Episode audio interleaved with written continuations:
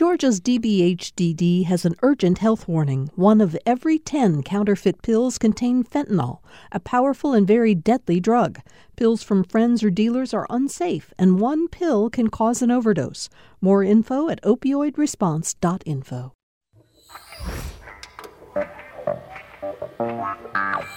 Is the legislature moving to make abortion virtually illegal in Georgia?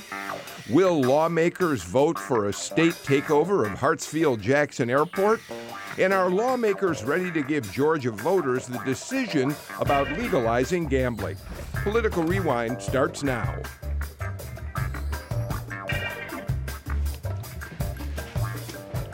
I'm Bill Nigut. We're glad to have you here for this edition of Political Rewind. Let me introduce the panel right away because we have a lot to talk about. The AJC's lead political writer, Jim Galloway, is with us because if it's Friday or Monday, Jim Galloway is with us. Um, the uh, AJC's political uh, reporter, I call him the lead political reporter. I'm not sure the paper would like that designation, but you are that. Uh, Greg Bluestein with us today as well. Galloway's column we read on Wednesdays and Sundays in the newspaper, and both of you are participating in posting stories on the Political Insider blog at uh, myajc. or I guess ajc.com now. Uh, all day and into the evening. So thank you both for uh, being here. Georgia State University political science professor Amy Steigerwalt is uh, with us.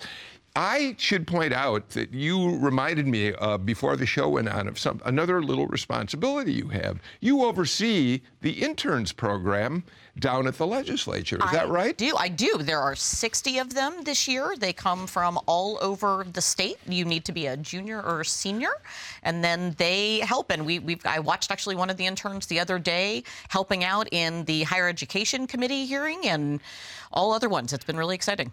Well, uh, you know, it'll be fun to get a chance to talk to some of your interns about what that experience is Definitely. like.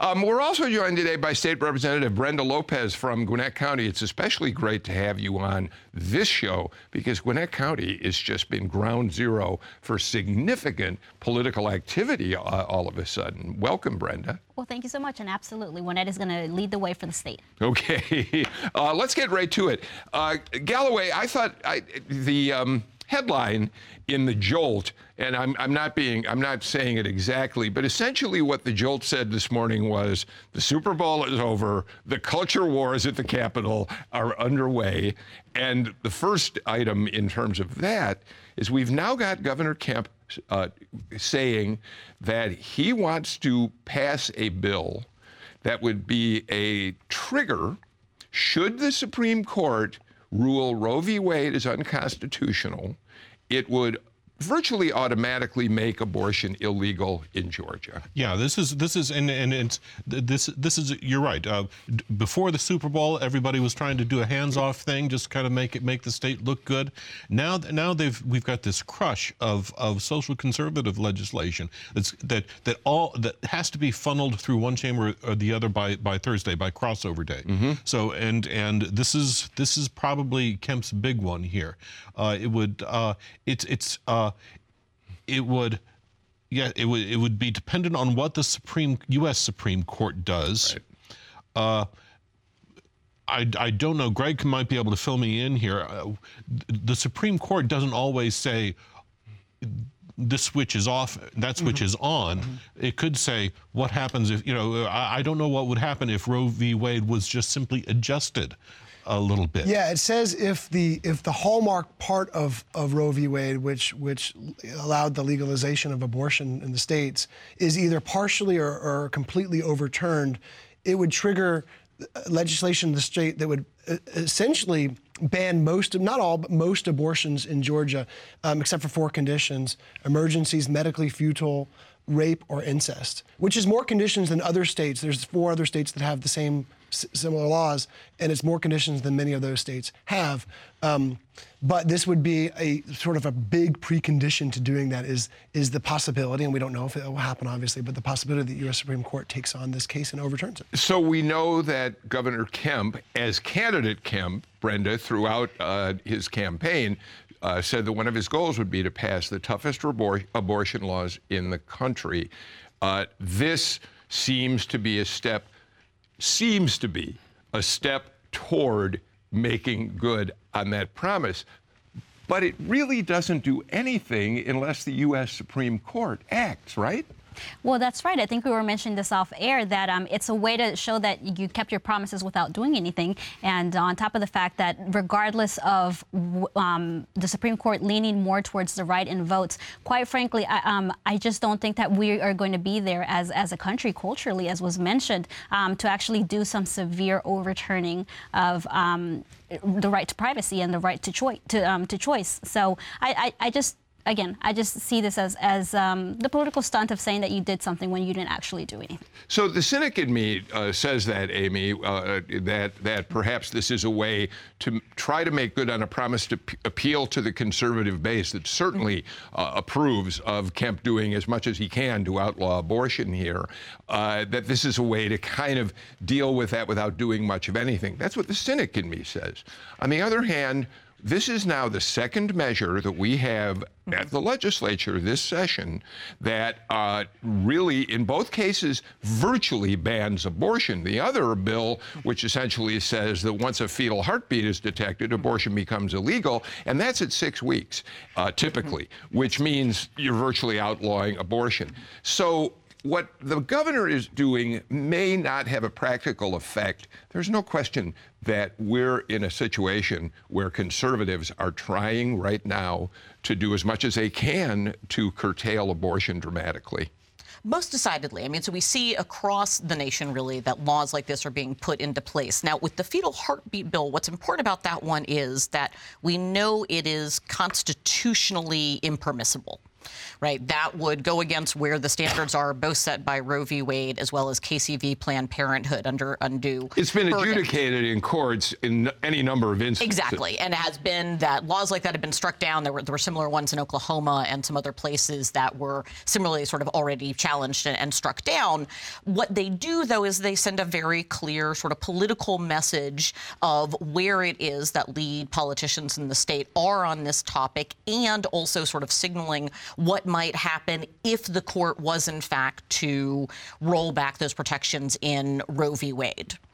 All right. So, uh, Greg, you're watching the legislature every day. Uh, Jim Galloway made an interesting point before we went on the air.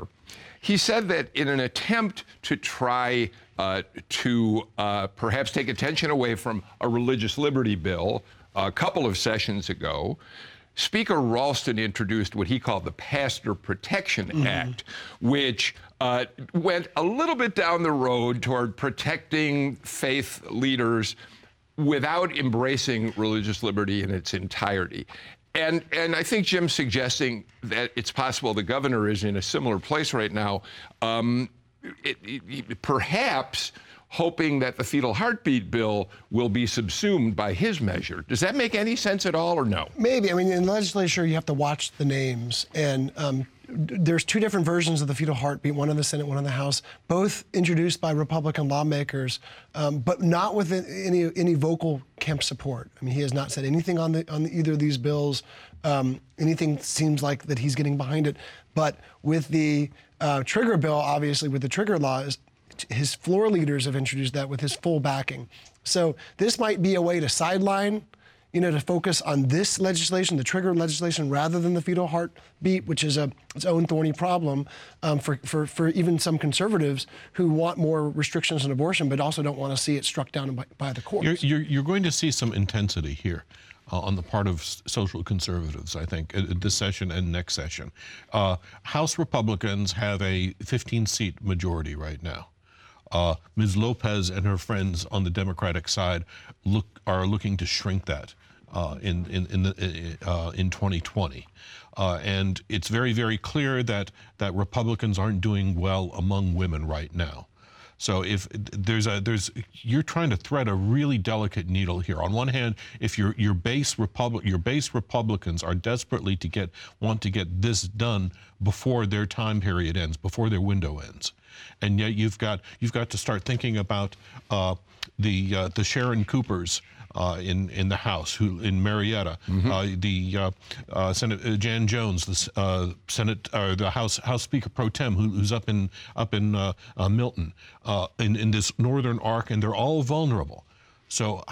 I I am going to be watching to see how those women react to this legislation. Brenda, you're right. It, as I said a little while ago, it kind of at ground zero with a lot of politics right now, and and what Jim Galloway is talking about applies to Gwinnett County right now. Well, absolutely, and that's what I was going to say about these bills. Is, um, not just the, the abortion bills, but all the other conservative bills that we're seeing. It's sort of, uh, quite frankly, it's you're you're you're adding to your demise, and I think that um, right now it's sort of clawing for the last bit of um, power that you do have, and I think that that's why we're all, we're we're seeing this um, the social conservatives really pushing pushing these issues. But quite frankly, I think that that is to their detriment in 2020, and um, it's most definitely to their detriment by 22, where um, I really expect us to be able to um, win the House. I, I was remembering that, uh, and, and again, I know I go back to a different era at the Georgia legislature, but I was remembering a time when, as conservative as Tom Murphy was as Speaker of the House, when abortion bills came before him, uh, he was the first one to qu- quiet them down. And I'm not so sure it was necessarily because he thought the politics weren't right. He, a lot of it had to do with his personal history. He had a daughter.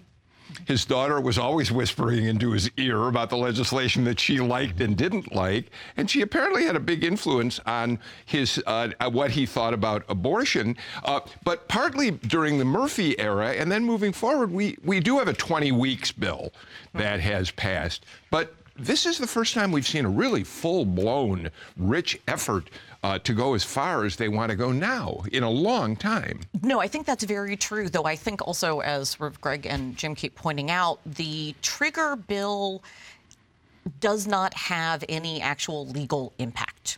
There's a multitude of things that have to happen, including first that the Supreme Court actually either severely curtails Roe v. Wade or strikes it down. Then there has to be a resolution that's passed later on by the general by the General Assembly, and then the whoever is governor at that point has to sign it. And I think the other part that's really intriguing about it is are the exceptions that they put in there, particularly the ones about medical futility and maternal health, right? Sort of acknowledging that these are things that kept in mind and that there really are sort of a vast variety of reasons why, in fact, right, abortions happen at all stages, um, some that are medically necessary and dealing with medical futility.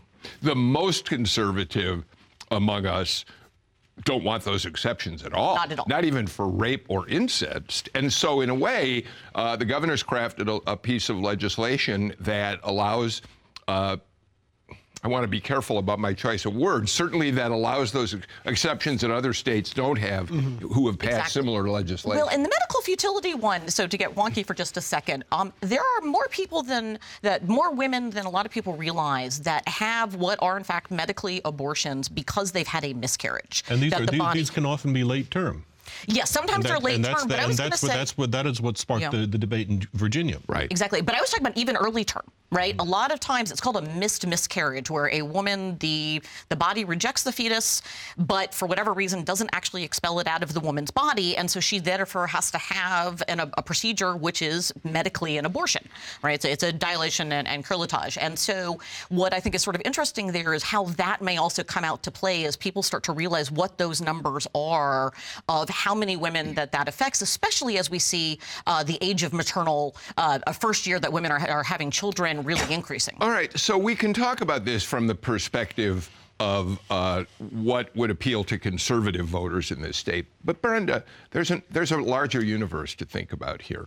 I, I th- there was a time immediately before, and certainly for years after Roe v. Wade became the law of the land, uh, that uh, abortion was looked upon uh, more favorably by a pretty good percentage of Americans. The data shows, I believe. Over the past, I don't know, decade plus, Amy, you may have some information about that. The tide has turned a bit. I mean, there are still people who believe that women women have the right to choose.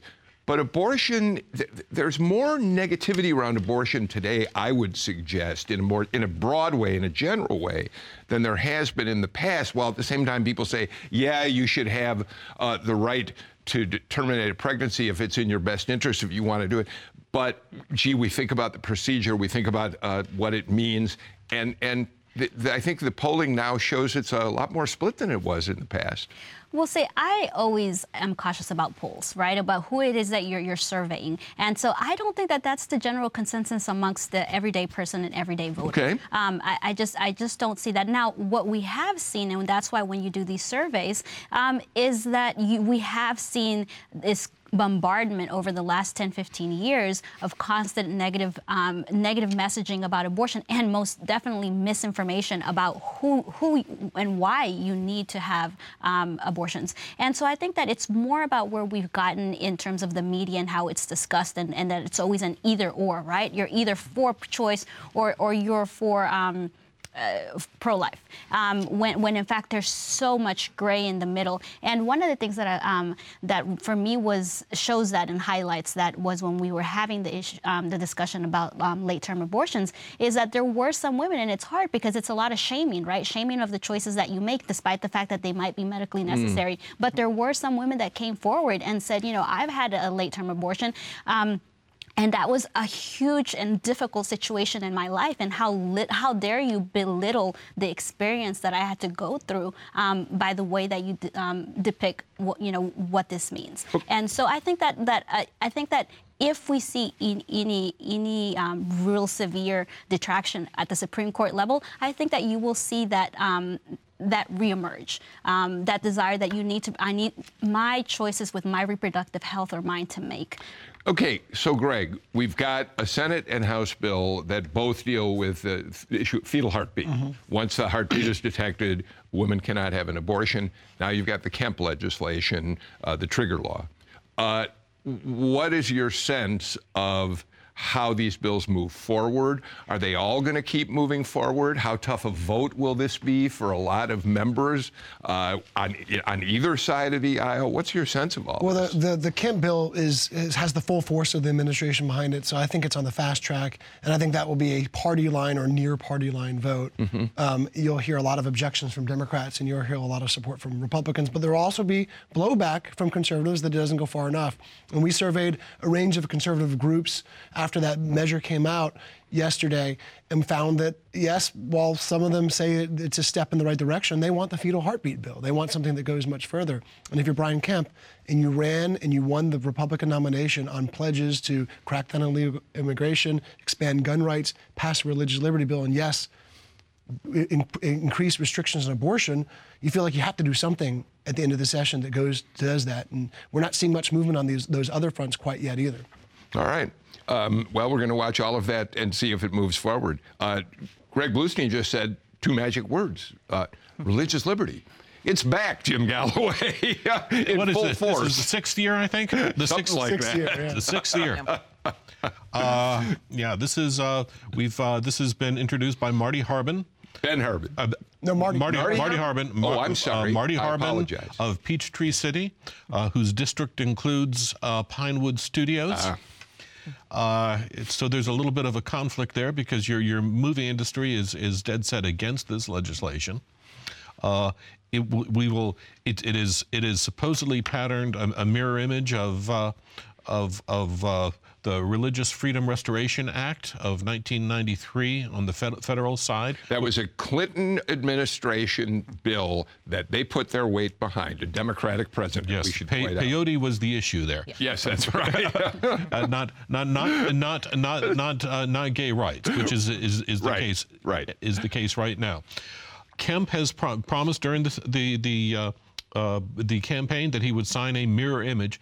This may have enough extra stuff that w- it, it could give him an out if he chose to choose that out. Well, he said that if it was anything different, he would veto it, right? And when you have um, this piece of bill that actually gives um, uh, lawsuit rights for, for, for private citizens to actually change what the government or agencies is doing in terms of um, law or regulations, then obviously it's not a mirror image. Why don't we listen to uh, uh, what Brian Kemp was saying when he was out on the campaign trail about religious liberty? This is, I think, from last November on the campaign trail, early November. Support uh, the exact language that's in the federal statute now, doing that at a state level. It protects religious freedom, which we absolutely should do. It does not discriminate, and I've been very clear on that. I'll veto anything less. Where's this headed? Well, he's not commenting yet on this legislation. Right. Which is which is a signal in itself. Yeah. Um, but this is a even the mere introduction of this legislation is a big deal. I mean, remember, not that long ago, Chris Riley, the governor, Governor Deal's top aide, warned as Georgia was trying to recruit Amazon and other big corporations that even if a bill that goes nowhere is introduced, it sends the wrong signal to business interests and could be a negative impact in the in, in the future. So you could see the Metro Atlanta Chamber, the Georgia Chamber, all sorts of um, LGBTQ groups and civil rights groups all rallying together yesterday and, and, and earlier to try to oppose this bill. And a lot of, you know, but there, there's a lot of names on that Republican bill too in the Senate. Not only is Marty Harbin the sponsor, but seven Republican committee chairmen are on that list. So there is there is support, not support from many of the top leaders in the Republican caucus. And we're not sure where where um, Jeff Duncan stands on it either, but support to to make it seem very credible. All right, but the Senate's always been, Amy, the place where religious liberty bills are able to advance. It's the House that has uh, pushed back on them. And we have a House Speaker, David Ralston, who has said for a couple of sessions now, I don't want to see a religious liberty bill passed in Georgia. Um, I don't, and I think e- even before the session began, he was suggesting that he still, he had not changed his mind on this. So is he the, uh, is he the one who's going to stop this dead in its tracks? Do we think? Very possibly. I mean, this is a great way of sort of seeing sort of the power that leaders, especially of the chambers, have if, let's say, the bill does pass through the Senate, right? So, first, that means that Lieutenant Governor Duncan has to allow it to come to a vote on the Senate floor, and that's still in question. But if it was to do that and to pass and then come to the House, Speaker Ralston has total control over that agenda. And my guess, based upon things that he's said for years now, is that he wouldn't allow it to come up for a vote. And I, there's an argument that there's going to be a lot of bills to get through in a very short period of time. So, why bring something up for a vote which has sort of such pushback, especially from a lot of very the large companies that they're trying to attract. Well, two days, I would say two days ago we had Arthur Blanks. Uh, that that was yes. his um, in, um, invited mm-hmm. person, and so you know he's also come out uh, against um, exactly. I do want to um, highlight two things. One of the things is that everyone talks about the mirror image um, for the federal one. It was meant, and why it was supported by Democrats, um, it was meant to be a shield. Um, on the free exercise of religion, not on how you practice your own beliefs in terms of what legislation is passed. And unlike what we're seeing and what we usually see at the state level, um, is that they're being used as swords um, to be able to, one, fight against the government, but two, basically say that your individual beliefs somehow have to um, be safeguarded. Now, there's a difference between you having whatever beliefs you want and being able to exercise your religion and be free from government burden on that exercise. And so it's most definitely not the same when we talk about what the federal intention of RFRA is and what the state's intention of That was the whole point you were making about what happened in the RFRA back in 93. It was an issue about peyote being used by certain uh, Indian tribes. In religious ceremonies a religious ceremony, and they needed to be protected in their ability to do that. And that was one of the uh, that was the genesis initially of the RFRA. Right, and and and now what it is, it is it's a it's a this is a this is a an attempt to uh, to alter our our interpretation of the public accommodation law. Mm-hmm. Uh, that's what that's what the current religious liberty legislation is aimed at. As to as to whether if I if I run a B and B, do I have to do I have to serve everybody, or do, can I exclude uh, LGBT uh, uh, uh individuals? Yeah. Individuals. Yeah. All right. So uh, where do we think this is going, Greg Bluestein? Well, it's late in the session. Yeah. Crossover day, as you mentioned earlier, is Thursday. Um, and we don't know how much juice this has behind it. I mean, there'll be a lot of pressure on Jeff Duncan from conservatives to move this through to get it to a floor vote. And then we're in the situation we, have been in in past years where the Senate passes a version of this bill and it's up to the House. And yes, we mentioned that David Ralston has been a critic of these bills over the years. But also go back to 2016. And this is, what's, this is what critics are really worried about is in 2016, he was somewhat critical of the bill too passed, you know, had and that pastor protection it. couldn't yeah. stop and it. couldn't stop that train. Yeah, so. and it was uh, that's right. It was Nathan Deal who had to stop it by uh, not signing uh, the bill. And the big difference is Nathan Deal had never really staked any public yeah. stance on that. Mm-hmm. Yeah, has. Um, okay, so Amy, I, I want to look at an issue that comes up all the time, and Jim Galloway actually pointed it out when he talked about that Pinewood Studios are in Harbin's mm-hmm. district. We know the business community. We uh, Brenda mentioned Arthur Blank has come out saying he's opposed to it. We've seen in other states uh, how businesses have reacted negatively to religious liberty uh, legislation, to laws. Um, but let's be realistic for a second. Um, especially in terms of things like a Pinewood Studios.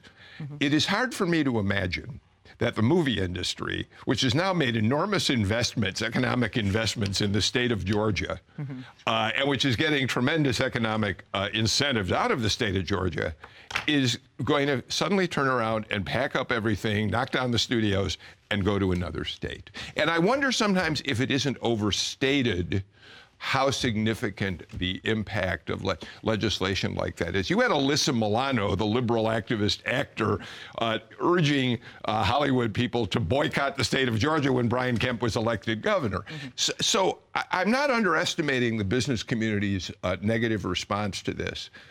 But do we have to look realistically at how big an impact it could have? Definitely.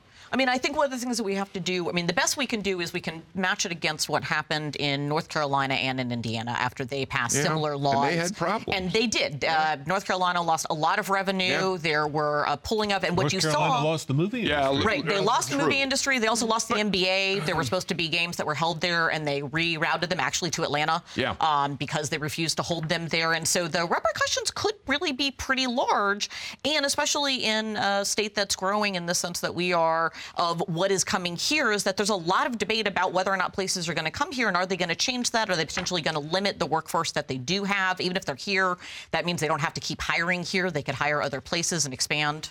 The other thing that I'd add to that is also the ability uh, for the film industry generally to galvanize um, voters, right? Yeah. You, are right. You know, if, if you've actually built a, a, brick and mortar structure where you have your brick and mortar structure, but, you know, labor's different and, and talent is different and production is different. But at the end of the day, even if that's not the case, they have television to galvanize folks to come out and vote and say, hey, this is this is what your state is doing. This doesn't work for us. Okay. I'd say money talks too. We've seen the movie industry pull up stakes in other states, yep. Yep. but not because necessarily because of legislation they didn't like, but because the tax credits were eclipsed yeah. by places uh-huh. like Georgia. All right, uh, we got to get to a break. Uh, we got a lot more to talk about in terms of what's happening downtown at the Capitol. We'll do that when we come back.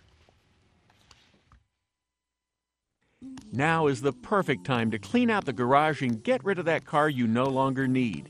You'll face the coming months with a fresh start, and by donating your used car to GPB, you'll even get a tax deduction. Call 877 GPB 1CAR or donate securely online at gpb.org/slash cars. And thanks.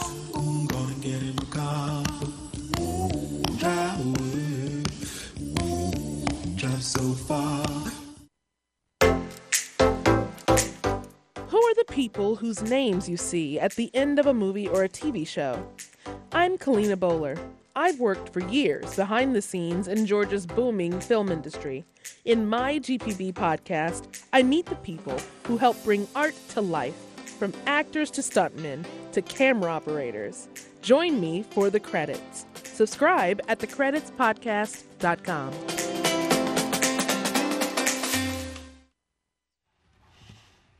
Uh, Jim Galloway, a few years ago, when uh, legislators, Earl Ehrhart, the Cobb County longtime uh, uh, House member and leader from up there, started talking about a state takeover of Hartsfield Jackson International Airport, we all sort of looked at it and said, well, interesting, you're trying to punish the city in some way, but come on, it's not going to happen. Suddenly, this effort this year is gaining real momentum. You've got a, a bill, Senate Bill 131 by Burt Jones uh, in the Senate, uh, out of uh, out of uh, Jackson, I believe. Uh, passed out of committee five to four on Tuesday. It uh, it was not on the the uh, calendar on uh, Friday. It won't be on Monday's calendar coming up but it could make it uh, sometime before make a, a floor vote in the Senate before crossover day in, on Tuesday. If that happens, that would be historic. a a takeover bill. It's they they have been they have been around for for decades, yeah. if not generations. Generally used to to to give state lawmakers leverage over the city of Atlanta on other issues. This is the first time it has ever come to a floor vote and uh, you've you've had uh, Atlanta Mayor Keisha Lance Bottoms really raising the alarm on this. You you talked to Keisha Bottoms about this, and in a minute we can uh, uh turn the, the column that you uh, are just is it up online already? It's up. It's up online. All right. Have a, have a read. We can talk a little bit about some of what she said to you, but she also talked to GPB Radio Stephen Fowler, and here's just a little bit of what she told Stephen. This is a, a theft of the airport from the people of Atlanta, and it doesn't serve Atlantans nor Georgia well for us to go down this path. Um, the state and the city of Atlanta have had a very good working and productive relationship over the past several years. And if this goes through, this unilaterally destroys the trust that um, so much time has been spent building between the two. Um, you know, Greg, it, when I hear Keisha Bottoms, the mayor, the current mayor, talking about the relationship between the state and the city, it reminds us all, I think, that it was maybe in part Kasim Reed's uh, very positive and constructive relationship with Governor Deal that certainly would have stopped an effort like this in its tracks. They were too involved in working to help one another. We, that relationship Keisha Bottoms may want to build it up, but it's not there right now. I agree. We've had these efforts before that never made it this far, and one of the reasons, if not the main reason, was because Governor Deal didn't just oppose it, he forcefully opposed it. They would leak documents, publicly leak documents that showed bonding problems and financial risks and all these other issues that were aimed solely at convincing conservatives in the Republican Party not to go forward with this. Not only that would it take Atlanta's crown jewel away, but also risk the state's finances, and that seemed to work. And maybe there are some other, you know, behind the scenes threats too about this going forward, and so that worked. This year, you don't. Governor Kemp has not said anything publicly about this, other than that he's in active talks with Republicans and he has his ear to the ground on it. So, uh, Jim, you, you, you, Stephen got some good quotes, but she, Keisha Bottoms, when I read your column, she's really ready to go to war over this. Oh yeah, yeah. She she said absolutely. This this bill is a declaration of war. Yeah. Uh, and and it has tremendous economic implications for the city and and and for the and for the state as a whole. So let me ask a naive question. And and I'm not an attorney. I don't think you're an attorney either, are you, Amy? I, not technically. Okay. Uh, I took a lot what, of law school classes, good. but by what authority can the state, what is the legal groundwork, and maybe somebody else knows this, by which the state can just come in and say, yeah, we're taking over the airport? So legally, they cannot. Okay. The FAA has control over this. They've contracted right, with the city, and for this to move forward, the city of Atlanta would have to, in fact, affirmatively agree to be taken over or to enter into this different thing because the FAA's contract is in fact with the city of Atlanta. And that's really with the procedurally with the bill currently that's the missing portion of it is what are they going to do about that? Because it is not very clear that the FAA in fact would look on this favorably as yeah. it is. They've intimated in other ways that they, they haven't. But also, the city of Atlanta has made very clear that they're certainly not going to agree to this. And the counter argument to that is that cities are the creatures of the state. Yeah. Yeah. All right. So, um, Brenda, uh, what is what is really all of this about? I know that the sponsors of the legislation and supporters say it's about the fact that they've seen uh, federal investigation of Atlanta city government and they've found corruption left and right. Um, there has been corruption for decades around contracts let at uh, the airport, uh, and and they say they're simply trying to make sure the airport can be operated ethically, uh, above board. Contract can be awarded on the basis of merit and all of that. Is that a reasonable argument or not? Well, here's the reality. Uh, the author has stated just as much that that the FAA has to approve, right? And it's actually written that way. So it really, is, it's, it boils all down to political posturing. Um, and I think that that's all we're doing, because at the end of the day, it's not that the state has not had its fair share of issues about um, conflicts of interest and and about corruption issues. So to say that a, an airport that actually has been managed well, despite what has happened or ha- had happened in City Hall or the City Hall of Atlanta Savannah. Um, the reality is that our air, airport is really a, a crown jewel not of our state, but internationally. And let's be clear, too, this is also about power if this were to somehow go through, the members of this board that would oversee the Atlanta airport would have tremendous power over contracts and, and oversight issues um, that would be that would that would rival other state agencies that that political donors and supporters could be appointed to. So it would it would vastly expand the state's power. Let me make sure I understand this. We're saying, uh, based on what you just said, Amy, in the long run, it's the FAA that awards the contract for the airport, as it does airports yes. all over the country.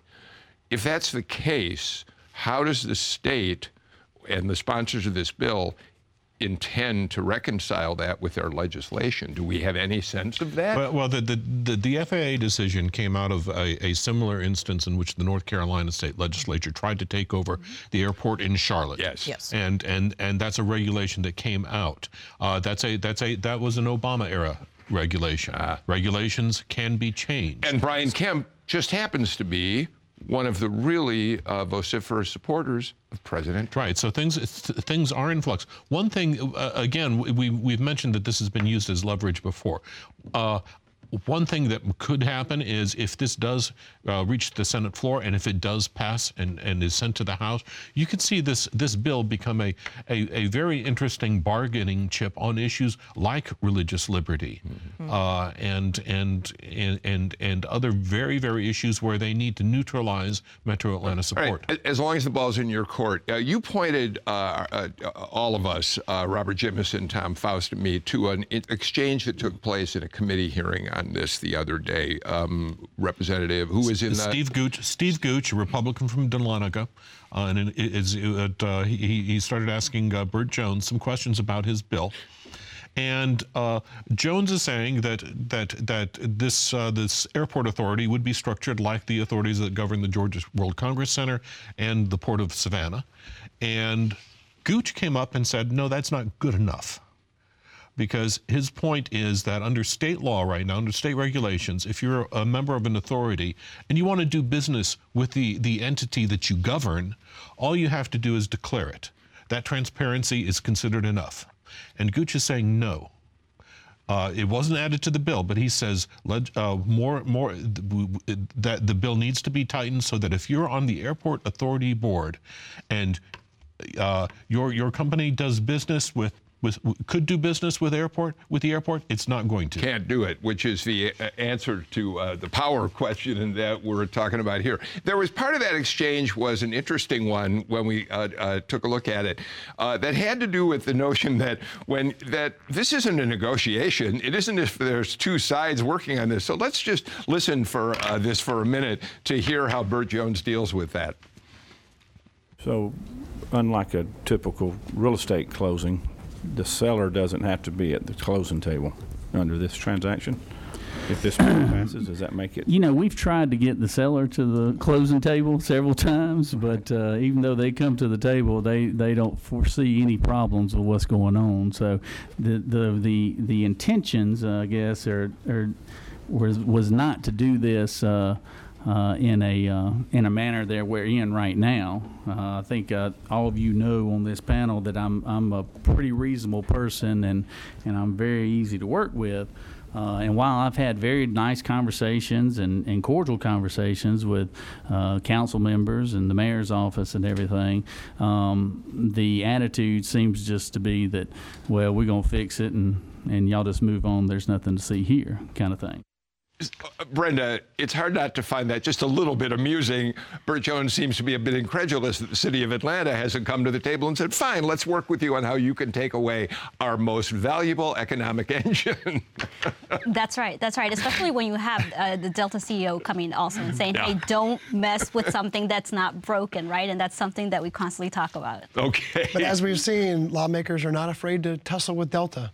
Well, yes, that's right. But by the way, as long as you mention it, uh, we should say that after really a couple of sessions yeah. of fighting back and forth, the Delta fuel tax break is flying high. It's flying away. You're right. You're right. They, they, they, went back to the drawing board and got it there. that's Um, I'll tell you what. We're going to talk about casino gambling, and I want to get to early voting in Gwinnett. Um, we're still one, we still got to get a break in, I think, don't we? Let's do that right now, and when we come back, we'll talk more about all the activity down at the uh, Georgia legislature. I'm Ira Flatow. This week on Science Friday, the 1986 explosion of the Chernobyl nuclear reactor. Was it an accident waiting to happen? A series of mistakes and faults, each one of which individually is not fatal. What it took was for all of these things to line up in a confluence, and then that results in a disaster. It's all on Science Friday from WNYC Studios. Join us for Science Friday this afternoon at 3 on GPB. Allegations that Michael Jackson sexually abused young boys have been around for years. A new documentary dives into the stories of two accusers and their families. They were dazzled, they were starstruck. You know, they let their little boys sleep in Jackson's bed night after night and didn't think twice about that. We hear from the director of the new documentary this afternoon on All Things Considered. Join us for All Things Considered this afternoon from 4 to 7 here on GPB. So with crossover day approaching uh, on on next Thursday. Everybody got the date Mhm. on that off the top of your head? Seventh. I- March 7th. Okay, March 7th. Uh, and we all know talk, crossover day. It's the last day. Presumably, a bill can be approved in one body, go over, and still have time to be considered in the other. Although this is a group of people who know full It well is- it- there's no such thing as a dead bill. It- a bill is only a bill is only mostly dead. Mostly dead. no, there's dead bills and undead bills. Zombie bills. uh, but, uh, Greg, one of the bills that seems to be moving and now has been tacitly supported by both Governor Kemp and David Ralston, two conservative voices, and Lieutenant Governor Duncan, and Lieutenant Governor Duncan, uh, three conservative voices under the Gold Dome saying, you know, maybe it's time to let Georgians vote on whether they want gambling in this state. That's a remarkable step. It is. Uh, each of them say they personally opposed legalizing gambling and did so on the campaign trail, but they said it might be time now for, for a constitutional amendment that lets Georgians decide on their own. And the, the big contrast to this is that in years past, we've had glitzy efforts from casino companies that have come in promising billion dollar plus investments and campaign cash for politicians and making very public lobbying efforts, not just to lawmakers but also to the general public.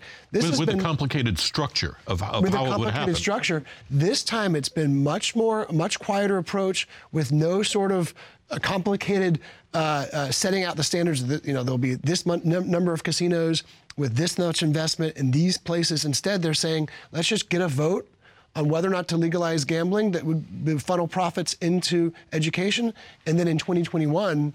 Come back figure with the details. enabling legislation? You got it. Brenda, what do your constituents say when they t- you talk to them about casino gambling? Do they uh, do they approve it? They like the idea?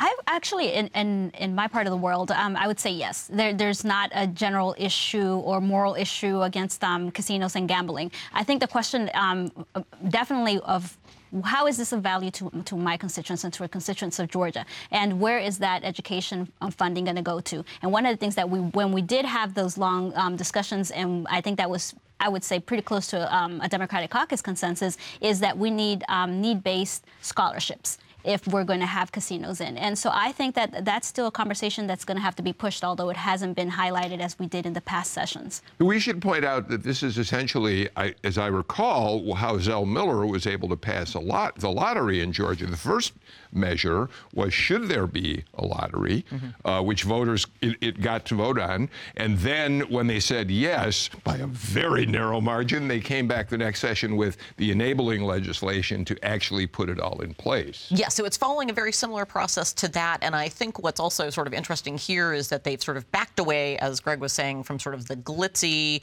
version of it, talking, right, going in, sort of suggesting almost sort of the for profit nature, and instead really tying it much more to the lottery and the Hope Grant and the idea that this is going to be helping with education. It's not about who's going to be making money. It's not going to be about who's going to be getting lobbied on these things. Instead, it's about how we can increase. Because I think the other side there that uh, we'll, we'll start to see come up is that the Hope Grant, of course, has changed over time, right? It used to be that anyone who met the uh, GPA requirement would receive uh, the money, and now it has become more means tested. It's also that the GPA levels have increased and the amounts have decreased, and this is one way to potentially uh, address those concerns. But I think the the quieter approach is probably one of the reasons why it's working better. We should also note that because this is a proposed constitutional amendment, it requires a two-thirds vote mm. in each chamber, which means that Democrats get to play big time on this mm. question. Uh, it also means the governor doesn't have to sign it. There exactly. you go. It goes right to the voters. Mm-hmm. It does not need this the uh, signature of the governor. And you got to say, Brenda, if you're a, a pro gambling advocate, uh, you're delighted that Governor Kemp who has made it clear that he personally doesn't approve of gambling, doesn't have to be a part of that final step in this process. Well, absolutely. Well, I don't know that I say I'm pro gambling. Well, I, I, but, did, I meant that hypothetically. But, right, but um, but but absolutely right. The, the issue here is like we need to know um, what voters think, and and we're a very different Georgia than when Hope Scholarship came up with with um, the lottery system then. So I think that if we were barely able to narrow um, a yes vote on that, I think that we might have a greater margin on that this time around. You know, one, one thing, I, one question I've got, and I can't answer it, is is that if you if if this do, does get placed on the 2020 ballot, who does it help? Does it mm-hmm. does it help Democrats or or, or Republicans? We, will have a U.S. Senate race, a presidential contest mm-hmm. at the same time, mm-hmm. and I don't know who, who would be more lure, more easily lured to the to the uh, poll. Trump, Trump and casinos on the same ballot. Yeah. Um, yeah. no, it's because our polls, AJC polls, have showed a majority of voters support this, more Democrats than Republicans, mm-hmm. but also recent polls, including um, even the Republican primary uh, in, back in 2012 did a test question among just Republican primary voters right, showed a narrow that. majority supported that. So it could be a broad-based support, or what, what, it definitely will bring is millions of dollars in advertisements yep. in, in a campaign on this too. And it will also encourage people like Bruce Thompson, a vociferous opponent of this measure, and others like him to speak out the way Thompson did the other day. Pressure cooks up over bills, especially ones like gambling and casinos and horse racing and things that this state has stood against to become the number one state in the country, I'm going to encourage us to stand firm. For no other reason than for their children and the generations that are counting on us. Those voices are still out there, Greg Bluestein. Brenda believes that we've changed as a state, and perhaps a vote in, in favor of gambling might be an easier uh, uh, uh, uh, thing to pass than it was back in the lottery days, but there's still going to be strong opposition from religious organizations, conservatives who really feel mm-hmm. this is wrong. Well, it'll be interesting to see how many Republicans who oppose this take the Ralston af- approach, which is I oppose it, but I want the people to vote. Yeah, yeah. Um, one thing to note here, uh, I was watching that video and, and, and remembered Bruce Thompson was uh, one of Kemp's very, very few supporters in the Senate. Uh, during during in 2018. This is this is why you're on this show, Galloway. You remember things like that. Uh, Brenda, Early voting has been going on for a while now, since uh, last Monday on the MARTA referendum up in Gwinnett County, up in your neck of the woods. When we, we look at the uh, Georgia Votes website, which has become kind of the go to website as elections, early elections are underway, uh, you'd have to say it, that the way the vote is broken out so far in terms of demographics, it's not probably uh, very favorable. You've got uh, older voters turning out in fairly high percentages and white voters turning out in higher percentages. Are you worried that this thing, this may be a, a, a, a foreshadowing of what's to come uh, by the time, it, what, March 21st is the actual day of the election? Not at all for this week of early voting, because this week of early voting, we only have one location, and that's the Elections Board off of Grayson mm-hmm. Highway. And um, the reality is that I wouldn't be surprised that that demographic is about the only people that are voting in that location, simply because of where it's situated, and it's really far away from the base of where a lot of the organizations are act- actively mm. canvassing um, um, what would be more likely pro-transit voters. So I'm really not concerned with this week of elect, um, early voting. Next two weeks, um, Sunday to Sunday, uh, Monday to Sunday, we have early voting 7 to 7, including sa- both Saturdays and Sundays. And it will be in seven satellite locations. That is where we're going to see who actually is coming out to vote in those two weeks of early voting. And I think that we can have a better determination about who's actually being, uh, who's reaching out to these two voters and which voters are actually coming out. Amy, what's your Gwinnett County mother telling you about how things are going up that way? Uh, well, she has gone to a couple of the hearings, so Yeah. needless to say, perhaps maybe this is where I get it from, but you know, they're, they're a little more actively involved, and so they've gone to some of the hearings um, and all of that. And she reported back that she was pretty surprised by the amount of turnout that there was and where it came in. But I think Brenda is totally right when it comes to what to do with sort of this week's numbers as opposed to later ones. Um, Grayson is in the far north of the county. It is a difficult place, you know, to get to. Remember, Gwinnett County is one of the largest counties in the state.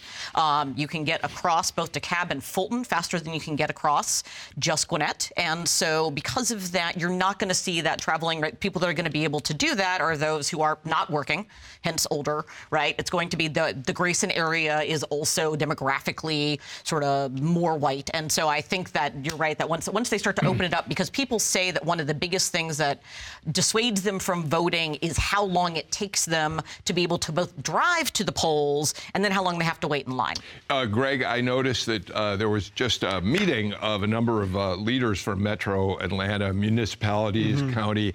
Uh, they all were together talking about major issues, and to a person, they all, I mean, Rusty Paul, Sandy Springs, Liz Hausmann on the Fulton County Commission, others saying, this vote in Gwinnett is so crucial to how we think about transit as we move forward. Yeah, we know Clayton and Cobb are watching this very closely, but that was interesting because North Fulton still has its own plans for, to raise, I think it was uh, a, a two tenths of a of a new sales tax to increase bus rapid transit and other transit further up North Fulton County's lines, and they're watching this very closely too because they know if this fails, it really takes the um, the, the steam out of their initiative. And uh, Cobb has now said they're going to have a transit vote in 2022. Two, right, right. I, I would just uh, one thing about what, what Greg was saying is is that if uh, if if this vote fails on March 19th, uh, I don't think the issue disappears in Gwinnett. I think it just it is just reborn as a 2020 issue.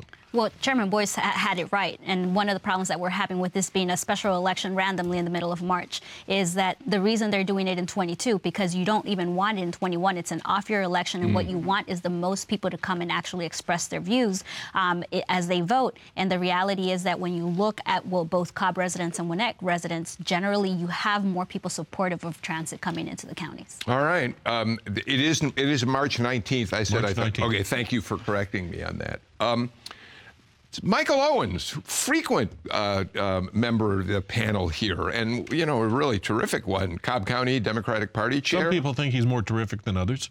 Well, that's true. There are people who do think he's really especially terrific, but we're not going there right now, Galloway. Um, he just uh, uh, turned in his resignation as chair of the Cobb Democratic Party.